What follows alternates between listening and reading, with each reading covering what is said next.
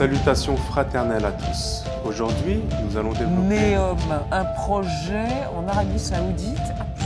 Cette histoire, vous ne pouvez la comprendre que si vous la suivez. 500 milliards de dollars guidés par la science et la robotique. Salutations fraternelles à tous. Bienvenue dans ce nouvel épisode de notre série consacrée au projet Neom. Aujourd'hui, nous allons voir comment le sionisme et le wahhabisme préparent le terrain pour réaliser ce projet par le biais de réformes qui sont opérées au sein même du royaume saoudien.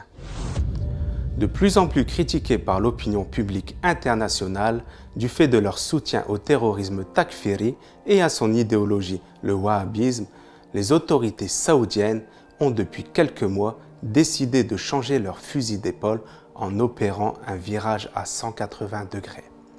Le royaume saoudien a multiplié les signaux traduisant une volonté de mettre en place un certain nombre de réformes, toutes aussi surprenantes les unes que les autres pour la société saoudienne.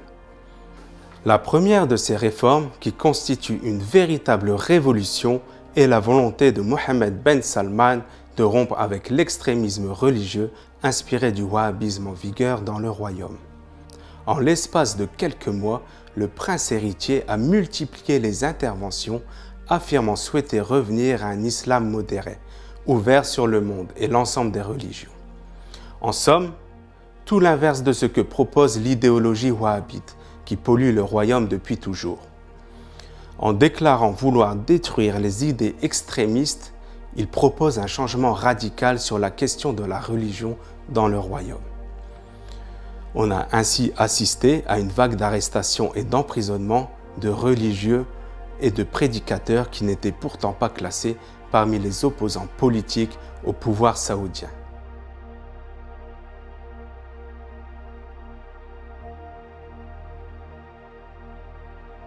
À travers la marginalisation des religieux les plus conservateurs du royaume, la tonalité des prêches dans les mosquées a pris une tournure beaucoup moins rigoriste qu'auparavant.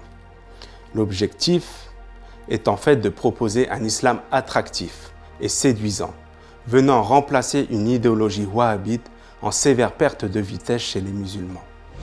Ce nouvel islam, beaucoup plus libéral, sera adapté au modèle de société prôné par la mondialisation et bien sûr compatible avec l'idéologie impérialo-sioniste. Cet islam réformé prôné par Mohammed Ben Salman serait ainsi une alternative à celui proposé par la résistance islamique qui séduit de plus en plus de croyants à travers la planète. Deux islams seront donc proposés, l'un ouvert au sionisme, se voulant progressiste, ayant pour symbole Néom et compatible avec toutes les contradictions qu'engendrent les sociétés occidentales et leur matérialisme à outrance qui rabaisse l'homme au rang d'esclave de ses instincts les plus vils.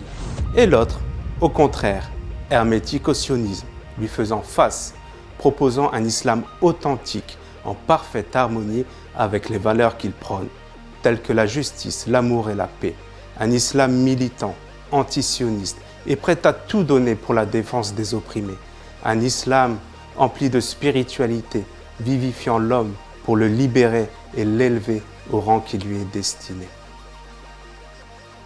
C'est en ce sens que le prince héritier entend mener un programme sur 15 ans qui vise à transformer profondément la plupart des aspects de la société saoudienne, dans ce qui semble s'apparenter à une véritable révolution culturelle et religieuse. Voici une petite vidéo qui vient illustrer les changements qui se déroulent actuellement au sein du royaume saoudien. Porté par le prince héritier Mohammed Ben Salman, le plan Vision 2030 s'affiche officiellement comme un programme de modernisation socio-économique afin de réduire la dépendance à la rente pétrolière et de diminuer les dépenses publiques. En réalité, ce plan est une voie nécessaire en vue de préparer l'opinion publique musulmane à accepter naturellement le projet Neom. En ce sens, le prince héritier entend s'appuyer essentiellement sur la jeunesse et les femmes pour mener à bien sa révolution qui sera principalement basée sur la promotion de la culture et des loisirs. Le programme prévoit la création de bibliothèques, de musées, de salles de spectacle et de lieux de divertissement. Le royaume saoudien a ainsi exprimé son intention d'investir 64 milliards de dollars dans la culture et le divertissement au cours des dix prochaines années. Ces derniers mois, des changements notables ont déjà été constatés dans ce domaine. Tout d'abord, une décision historique a été prise.